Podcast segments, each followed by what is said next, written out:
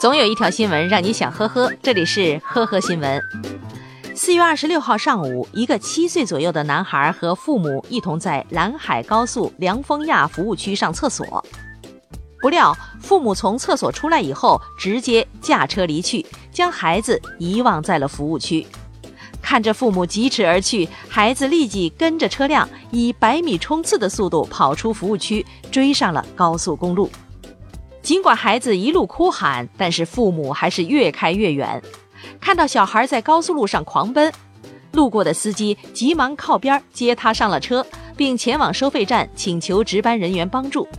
就在查找车辆的时候，小孩的父母报警了。两人说，当时因为忙着赶路，上完厕所后直接就驾车离开了，结果将小孩忘在了服务区。在这里要提醒出门在外的朋友们，别忘了自己的随身物品和孩子。五一节当天，东莞桥头镇石竹山水源小区二期外面的停车场，共有二十三辆汽车后视镜被盗，现场各留下了一张写有 QQ 号码的纸条。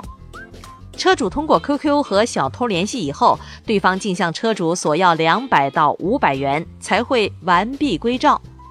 小偷还在车主请看空间中留言称走投无路才出此下策，同时强调不接受恐吓、讨价还价和谩骂等，否则直接删除处理。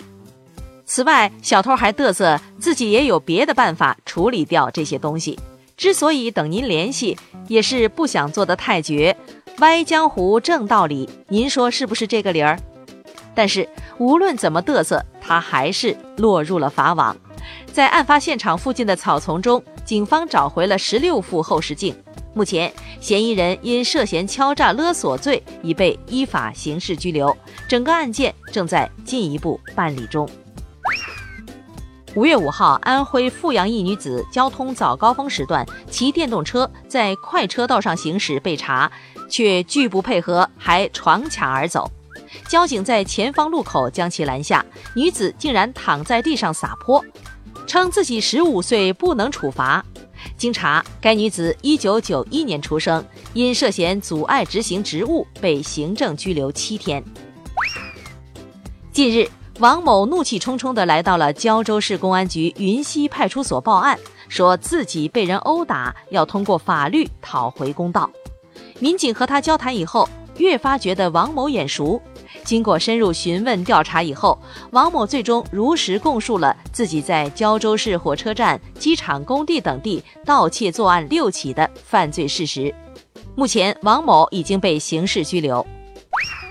五月三号凌晨，一名男子来到深圳湾公园欲投海轻生，正好碰上了退潮，水没了，人被困在了没腰的淤泥里。